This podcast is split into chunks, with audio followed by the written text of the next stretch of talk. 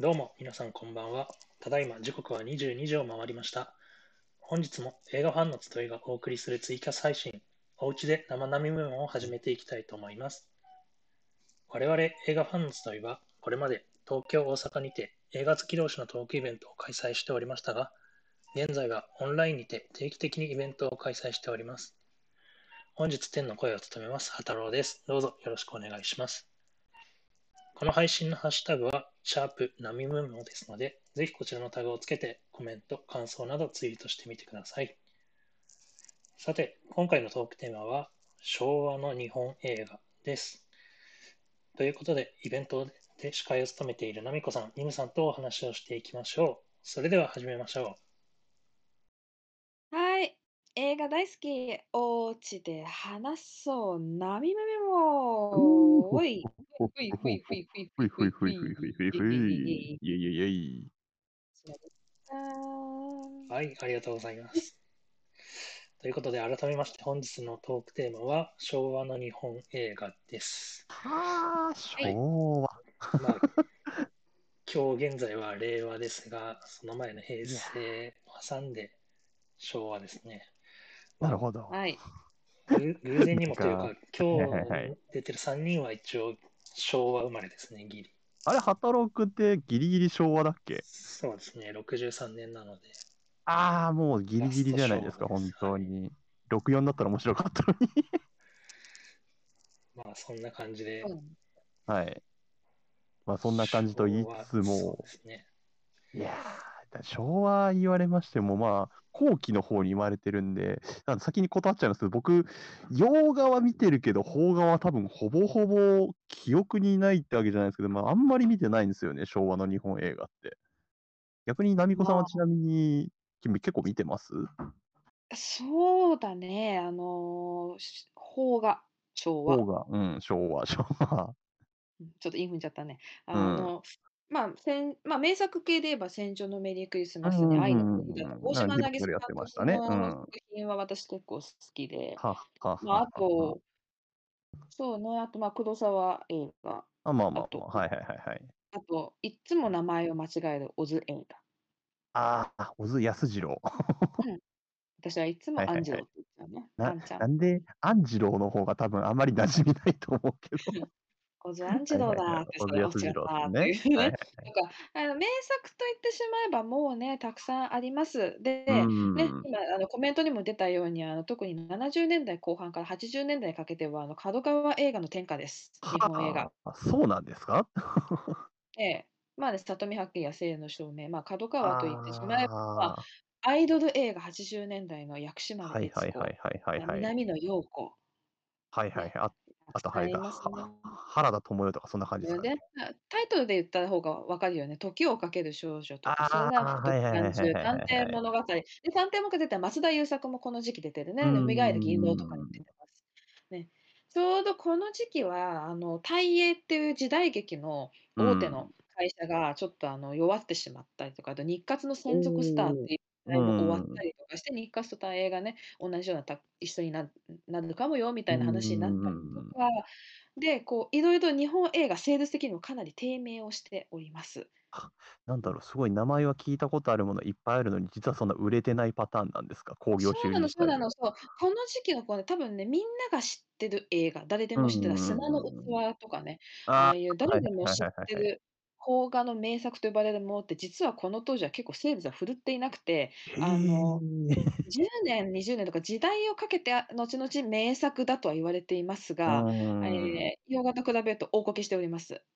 いやー、なんかすごい意うん。外、なんか砂の器とかだってリメイクされてドラマうん、にとかでやってたから、うん、うん、なんかてっうん。きりすげえ公開当初めちゃめちゃ人入ったのかなと思ったんだけど、うん。え、そうんん、なこと洋画とないんです洋画ね。と比べてしまうとっていうところはあるまあまあ、市場規模ね。が違いすぎるっていうのはあるんだろうけど、うん、今へえ。今のところちょっと間違えてたらごめんだけど、個人的に自分が調べた中では、多分洋画とタメを張れたのは、あうん。の、あれだと思う。あの、犬神家。ええ、なんかすごい意外。ま、あの時期。角川の始まりですよね。うん、ああ、なんだろう。それミステリーミステリーか。角川ってすごいなんかこう、SF 系だったり、なんかこう、そういうちょっとミステリー系だったりやってるイメージがあるんですけど、後半の方とか、そんなことない？ああ、その分、ん。そういうなんていうの、こう、今でこそ名作って呼ばれてるのがたくさん出てきた時期が70年代とかね、はちうん、じゅうねんだいふんふんっていうことは。その分好き放題やってた時期でもあるから。なんかバブルってやつですか？バブルは違うか。いろいろやってますよ。私うー70年ん。代だとね、えっと、これ好きなの、新幹線大爆破っていうの知ってる？それはなんかそれタイトル聞いたことある。うん。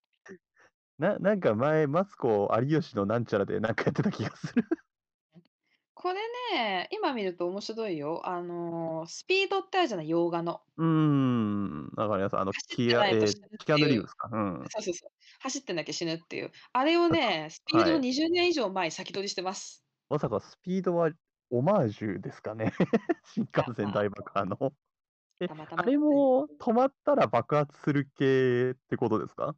えっとね、新幹線大爆発、ざっと、まあ、あらすじを説明すると、うん。あの、まあ、乗客を人質に爆弾脅迫事件が発生しました。で、うん。爆弾は走行中の新幹線に入っていて、列車の速度が時速80キロ以下になると爆発します。おかしいな、なんかどっかで聞いたことあるな。そいう。や、でね、もろもろスピードじゃないすか。はい。みんな一丸となってね、しかもこれ列車だから面白いのは、ポイント切り替えでね、あなんとかね、速度あ。をね、維持するんですよ。なんか、維持してそのいやままね、なん南下していくんですけどね、やっぱね、日本って島国じゃん？演出だな。うん、島国じゃん、日本って。だからね、うん。終点ってあるのよ、列車って。うん、だ新幹線だって特に、だってあるよね。うん。さあどうするっていうね。山手線だったらずっとぐるぐる回れるんだけどね。そう。新幹線は終点ってね。うーん。はあ、いや、で、なんか、うん。これはね、正直ね、ちょっと下手するとスピードより面白いかもしれない。そんなに？私は。ああ、いやでもなんか、はしなんかその、がんなんかそういう映画って結構あるじゃないすか、スピード落としうん。たら爆発するよとか、そのポインうん。トそういう映画に大体あのポイント切り替えがどうこうとか出てくる、なんか走りというか元祖な気がするね、話聞いてると。うん。はあ、うん。はいはいはい。ちなみに新幹線ひかり号です。光ですか、はい。で、しかもこれ公開あれですね、日本以外でもやってますね。うん。アメリカ、フランスかと、この国どこだ？えっと、いや、これはイングランドかな？でもやってんな。なんか多分結構面白かったんだと思うよ、その当時でも。いや、でもちょうどそこ、ちょっと今新幹線大爆破ちょっとウィキペディア先生で調べたんだけどさ、上映時間が日本だと152分なのに、アメリカとフランスだと115分と100分っていうすっげえ短くなってる。なんかカットしてんね。なんかすごいカットしてるよね。だから50分カットって何っていうぐらいカットしてるけど。はあ、いや、なんか逆にちょっとそのカットされてる方も気になんな。しかもこれさ、主演うん。高倉健だからね。え？マジか。うん。で、その。光を運転をする運転手さんが千葉うん。真一。アクションするんですか？ね、すごいあ、よね。結うん、いや、構うね、ん。いるんですよね。滝川由美さんあとかね。の、この映画もあれなんですね、興行収入的にはめちゃめちゃ大こけしてるんですね。そうです。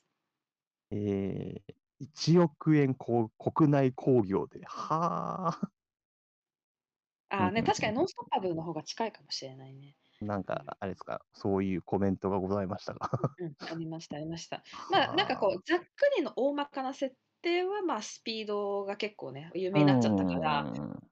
説明しやすいのはそっちかな。うーん。いうかな。それでその分ね、はあ。新幹線だから、まあ、飛んだり跳ねたりもないし、それ。はないんだけど、いや、うん。ね、もうこの時期はもう、ま、今でこそだから大物俳優だけど、うーね、ん。この当時まだ若かった往年のベテランの人たちが出てるからね、面白いよ。はあ。なんこれね、何がね、こうのね、面うん。白いよしか言えないのはね、なんかね、見どころがね、結構ありすぎて、ネタバレになるから。まあまあ、ノンノンストップで進んでくるわけだからね。うん、そう。え、なんかこう、新幹線の中でテロリストとたか戦ったりとかそういうシーンあったりするの？千葉真一だからな。あ、あるんだ、やっぱりあるんだ。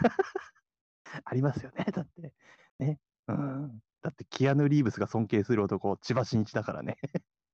あ、ただ結構ね、あの、人間模様の方が結構強いうんうんうかもしれないかんうん。な。え、ちょっと見。てみようかな、新幹線大爆うん。ただね、邦画の映画になると、ちょっと見れる媒体が少ないからさ、どこで見れるんだろうなっていう、なかなかないよね。なんか、あ、でもうんう Amazon ん。プライムとか結構ありそうだな。新幹だ線パニッ大クどっ。ちかっていうとね、パニックサスペンスっていう方のジャンうルになるから、ん。その爆弾を仕掛けられたそのお客さんたちもそのパニック状態になるうし。ん。あ、もうだから昔にある。のだって歌い文句なんか、あなたならどうするって。うん。ははははは。あ、あの、新幹線大爆破、あの、Hulu で見放題らしいんで、ちょっと見てみます。はあ、なるほどね。あと、邦画、うーん、あの、僕多分唯一ちゃんと見てるなーって胸張って言えるのがトラトラトラなんですよね。おお、すごいじゃん。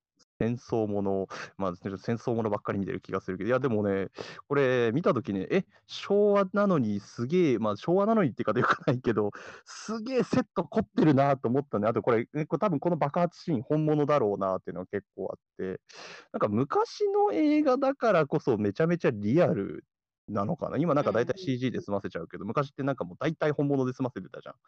まあその爆発も本当にあったし、まあミニチュアもほん、あれ？あれは違ったっけ？ああれがパールハーバーか。なんでもないです。トラトラトラと、あと戦争もの、うーん、日本で一番長い人かかな。ああ、なあれだよね、うん。リメイク前のものだよね。あそうそうそう、もう見てるし、まあ、新しいの見てるんですけど、うん、なんか、そういうちょっとリメイクされたやつと見比べるのもちょっと楽しいなとは思う。そう、まあ、あんまり見てないからあれかもしれないけど。ううんうん。ーん、であれじゃない、今コメントに入ってる皇帝のいない8月っていうのも、なんだ戦なんだ、なんだ争なんだ皇帝のいないないかな。8月。なんだ、なんかあ、で8も違月の。内容みたいな名ク前だな。クーデタークーデターとかそっちの方かな？戦争じゃ皇ないね。ごめんごめん。ちょっと他のものと間違混じってた。うん。ああ、スリラー、ドラマ、ドラマですね。ジャンル的には。えー、うん。小林久三さんかな？え、どういう映画だ？あ、渡瀬さん出てるじゃないですか。旧、旧係の人だ。あとあれだ、あの、渥美清さん出てますね。あの、虎、虎さんの。う。ーん、そ昭う、和。あ、でもあの、虎さよくんもあれか、考えた昭和らさ、の映画か。うん。よく考えたらさ、昭和ってさ、結構さ、いろんなこと起きてるのよね、日本自体でも。うーあん、だっの、たって平成ね。闘争だってあったうし、ん。うね、浅間山荘みたいな赤軍だから日ー本にもテロリストん。が、テロテロ集団がいたっていううん、過時期で激派組もあるみたいなのがありましたね。う。うんん。で、世界では冷戦が、うね、ん。冷戦状態になってて、日本だってその影響は少なからず受けてうたりもするから、ん。結構なんかなんやかんや騒がしかった。そう、なんやかんや、なんやかんや騒がだいぶ、なんやかんやっていうか、だいぶ騒がしいと思うよ。うん。だから結構そのクーデターとか、あとう太陽を盗んだん。男とかね、あの、割と名作系でいくと。うーうん。ん。だから原原子力爆弾とか、そういうものとかもすごくテーマになってたりするし、そもそもゴジラなんて水爆実験が元だったじゃん。っうーん。ていうのもあったりとか、割うん。と世の中を反映してるものがすごく多い。なんだろうね、なんかすごい、ね、まあいい、なんか今の時代のことをなんかこう、別にバカにしてるとかそういうのじゃないんだけど、なんか。昭和の時代ってなんかすごい熱を持っていたというか、なんていうか、なんだろうね、日本人が、うーん、おとなしい、今ちょっとおとなしい、うーん、なんて言えばいいんですかね。あ、でも個か人的にはやっぱりそれはあの学やっぱその学生運動とかの頃がうターニングポイントだと思う。みんながだから怒っん。てたし、が若者に力があったっていう時代なんじゃそうない？そうそうそうそう。うん。なんか、うん、それぐらい、まあ過激なのはよろしくないとは思うけど、ちょっとぐらいはうん。いいんじゃないかなと思うけどね、今の人たち。ね、なんかその辺はまたちょっとあれだよね、あの、今の日本の新しい方の、あの、邦画になっちゃうけど、罪の声とかでもね、う学生運動とそうだね。ね。その頃の話だね。うん。うんうん。あ、ね、そうそうそう。昔の昭和は仁義なき戦いとか、人ああ、間の生きはいはいはいいはいはいはい。多かったよね。仁義なきあの、そう、戦い見なきてた戦いも。長かったね。てか、多かっ仁義なきたね。シリーズって何作品あんだ、あれ。何個あったか仁な。えー、シリーズ、シリーズ、全何作だっていう。はあ、昭和22年から30、あ、違う、これあれ、時代背景だ。何作品？何作それでも品必ず出てくるの広島市東編ってやっぱり名作なんだね。いや、だなんかね、仁義なき戦いって広島のイメージしか私ないんですけど。うん私の好きな梶芽衣子も出てる。あの、なみこさん、なんか前も話してましたね。梶芽衣子の話をなんか。大好きなのよ、梶芽衣子。もう助手サソリ。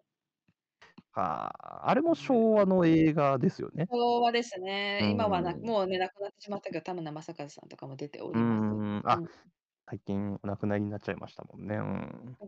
この年で言うと、梶芽衣子でその助手サソリも有名だけど、やっぱり今の日本のアクションとかに通ずるものって言うと、白雪姫じゃないかな。ああ、はいはいはいはいはいはい。助あれはなん手サソリはね、か、ちょいエロっていうよりもね、あうん。の、たまにポ出るポロリ。うん。ポロリとは。ポロリあるけど、あの、もう女の執念の方がね、前面に押しすぎてね、それどころじゃない。あの、うんポロリとかそういうの気にならんと。もうおっぱいどころの問題じゃなくなってきてるっていうも感じ。う、あれだよね、い今の日本映画ってそういうのあんまりその露骨に出てこないけど、日本昔のその映画ってすごい出てきてたイメージあるんだけど。できてたね。だからそれこそそれはもう今の感か。覚と違うところなんじゃない？だからほら、脱いだらちょっと一丁前みうたいなさ、ん。ところもあったりとか、こう、センうん。セーショナルとかさ、何かこう、うん。何かを出すために裸もやっちさないみたいなところは昔。多かったかもね。日活ポルノもあったしね。そうだね。うんうん。そうだね。あ、そう、女性いいね。さするうん。はいはいはい。タイトルからエロいイメージって言うけどね、違うんだよ。だって、なんか、ちょ、女囚っていう、なんか、うん、そのワードがちょっと、うーん、とは思うけどね。だまあ、女の囚人だからしょうがないよね、助手まあ、ですよ。そう、まあまあ、そうなんだけどね。で、刑務所の中で息抜き、はいはいはいはい プリズンですね。はいはい。恨み晴らすんですよ。これもね、結局、キルビルの元になりましたよ。あ、そう、知ってますよ。はい。それもなんか話してくれたね。うん。うん、って思うと、やっぱり今の海海外の監督っていうのは、このう時期の崩ん。壊結構見てるよね。確か、そうだね。なんかあの、えーと、キルビルの監督をど忘れしてしまったタランティーノぞ。です。そうだ、タランティーノだ。タランティーノすごいなんか昭和の日本映画見てるイメージがつく。あ、あれだ。スター・ウォーズもめちゃめちゃ昭和の映画俳優に憧れて作ってるじゃないですか。うん、黒沢映画だって元になってるしね、ね。そう、なんかね、その、まあ、えー、うん、そうだね。黒沢映画とかね。俳優の名前が忘れてしまった。そうそうそうそう。あね、あとそうだね、確かにあの松坂慶子とか浅野う敦子とか片ん。瀬も大体、まあ、脱いでる人たちだね、ここ3そうだね。人は。なんかね、うん、なんかね、私名前き、名前を今ファって聞いて、あ、脱いでるなと思った 松坂慶子なんかもうさ、セクシーじゃん。松坂慶子が脱いでたんですかって話だからね、今の人脱いで聞いたら。たんですよ。愛の水中歌とか知ってる？知らんよ。す歌ごいね。で出てる。あの人してるんだから。吐息。吐息出してるんだから、歌で。ははははは。あ、蒲田。行進曲。うーん。そうだね、塚公平とかも、そうだね、はじうん80なんか、よね。まあ、こう、なんか昭和の映画なんかないかなってざっと見てるんですけど、なんか昭和の映画ってさ、ポスターなんかあんまり情報量ない気がするんだけど、なんか今の映画に比べると。だから、やっぱ、平成になってからじゃない？全米がう泣いたとかさ、ん。何々賞受賞。まあ、何々賞受賞はでも昔もあったのかな。うん、でまも、あ、あるだろうけど。でもなんかそあ、の、いん？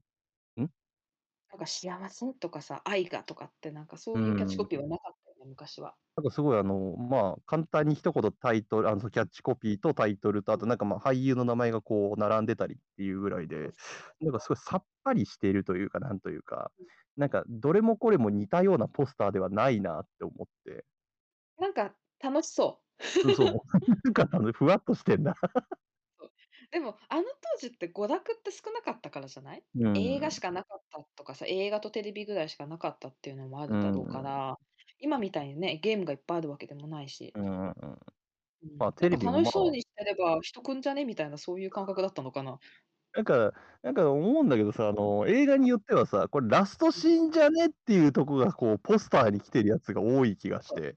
皆さんなんかあの、見てください。ここが見どこです。ドーンみたいな。さあ、あの、なんか多分、幸せの黄色いハンカチとかさ、まあ、多分、多分ってか、まあ、これ見た記憶があるからわかるんだけど、これ、ポスターのなんかあの、この黄色いハンカチめっちゃ干してあるシーンってラストじゃなかったっけって今思って。うん。まあ、ネタバレじゃん、めちゃめちゃって。でも、ここだよね。だから、ここにたどり着くためにみんな見るんじゃない？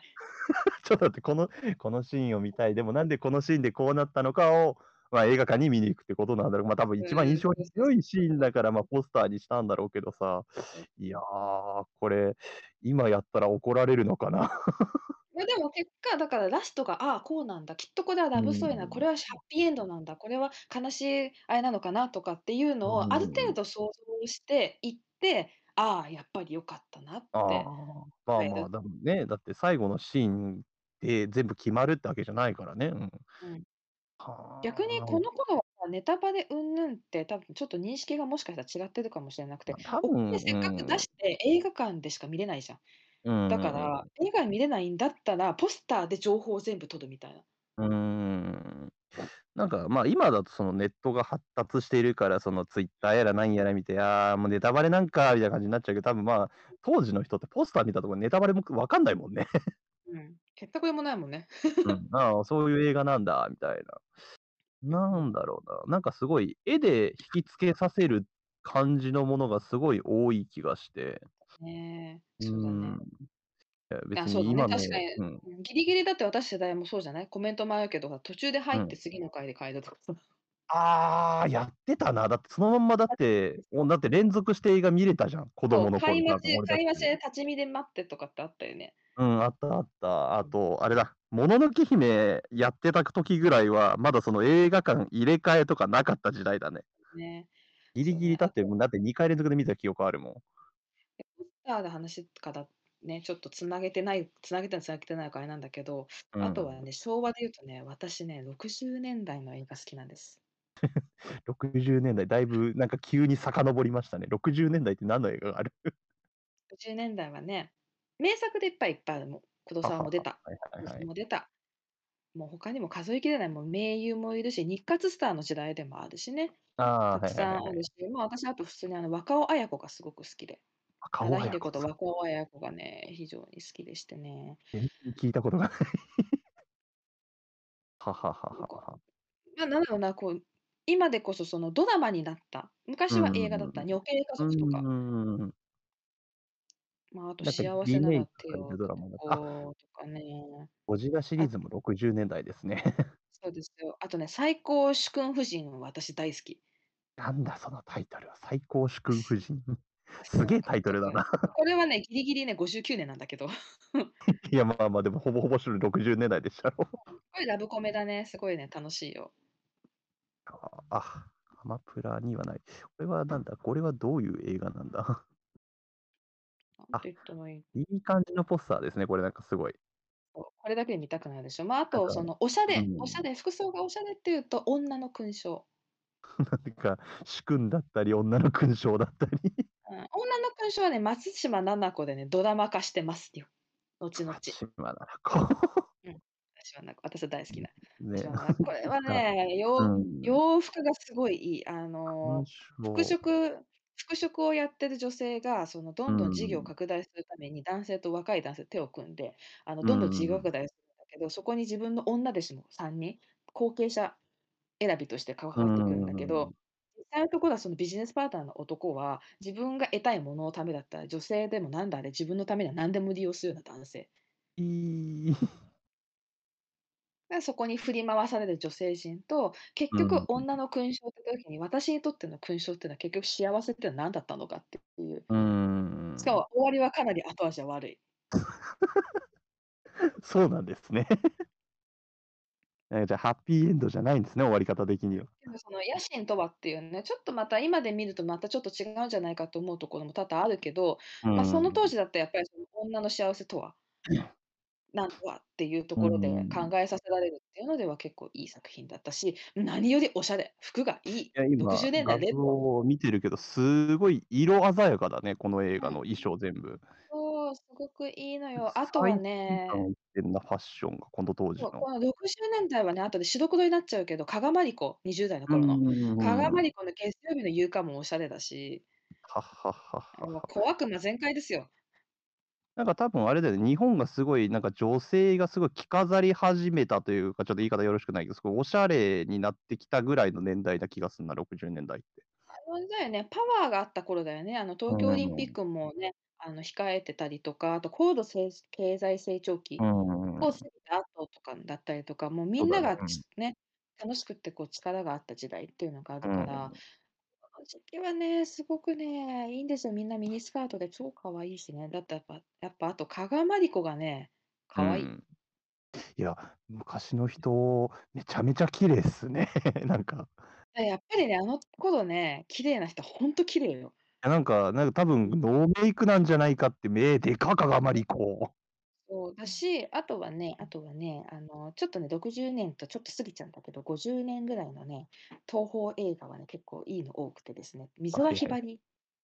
あ、あの方は映画にも出ていらっしゃったんですか？美空ひばりは結構出てますよ。10代の頃から出てるからね、子なん供の時かすごい、あから出てる。の、歌歌ってるイメージがあるから映画出てたんだ。うん。そう、で、ミュージカル映画、美空ひばり、えり江立恵美、雪村いずみの3人うん娘シリーズうん。のじゃんけん娘っていうのがね、これがほんとにね、いい。ははははは。うん。あ、伊豆の踊り子とかも出てんのか。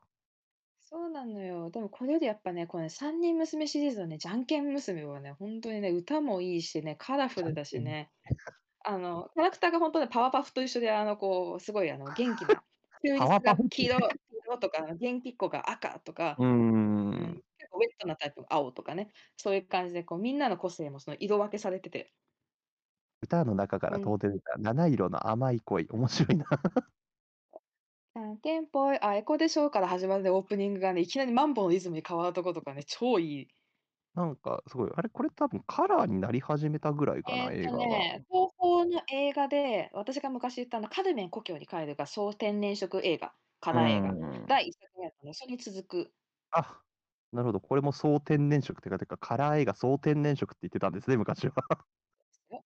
よ。はあ、いや、う。うんん、なんかすごい華やかな感じがすごいな。そうだし、あとはやっぱりこの55年とか、ん。60年、55年って、やっぱね、特に55年はね、アメリカに追いつけ追い越せの勢いがすごく強すぎて。ん。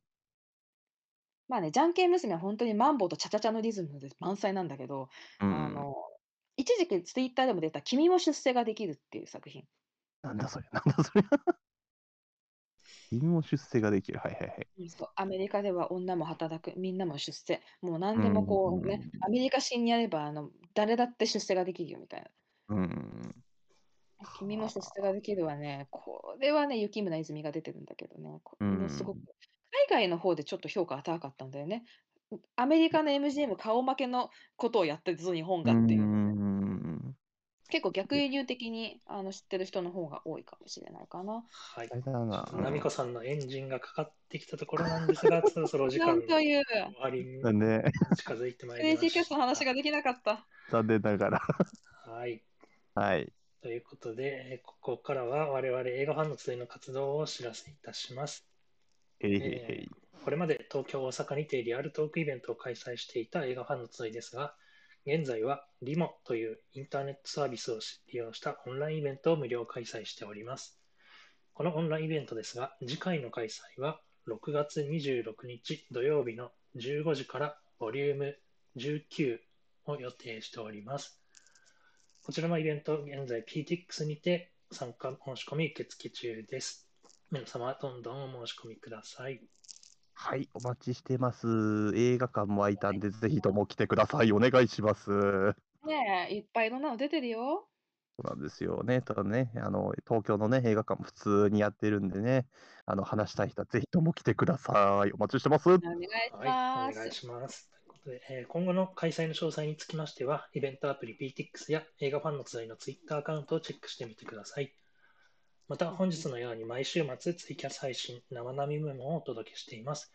次週の配信は6月20日日曜日、時間は同じく22時頃からの予定です。次回のトークテーマは Amazon プライム作品です。えー以前番組では一度 Netflix オリジナル作品を取り上げたんですが、えーまあ、同じ動画配信サービスということで、次は Amazon のオリジナル作品について話したいと思います。はいそれではまた次週もお会いしましょう。ありがとうございました。ありがとうございました。おやすみなまたねーさい。また来週。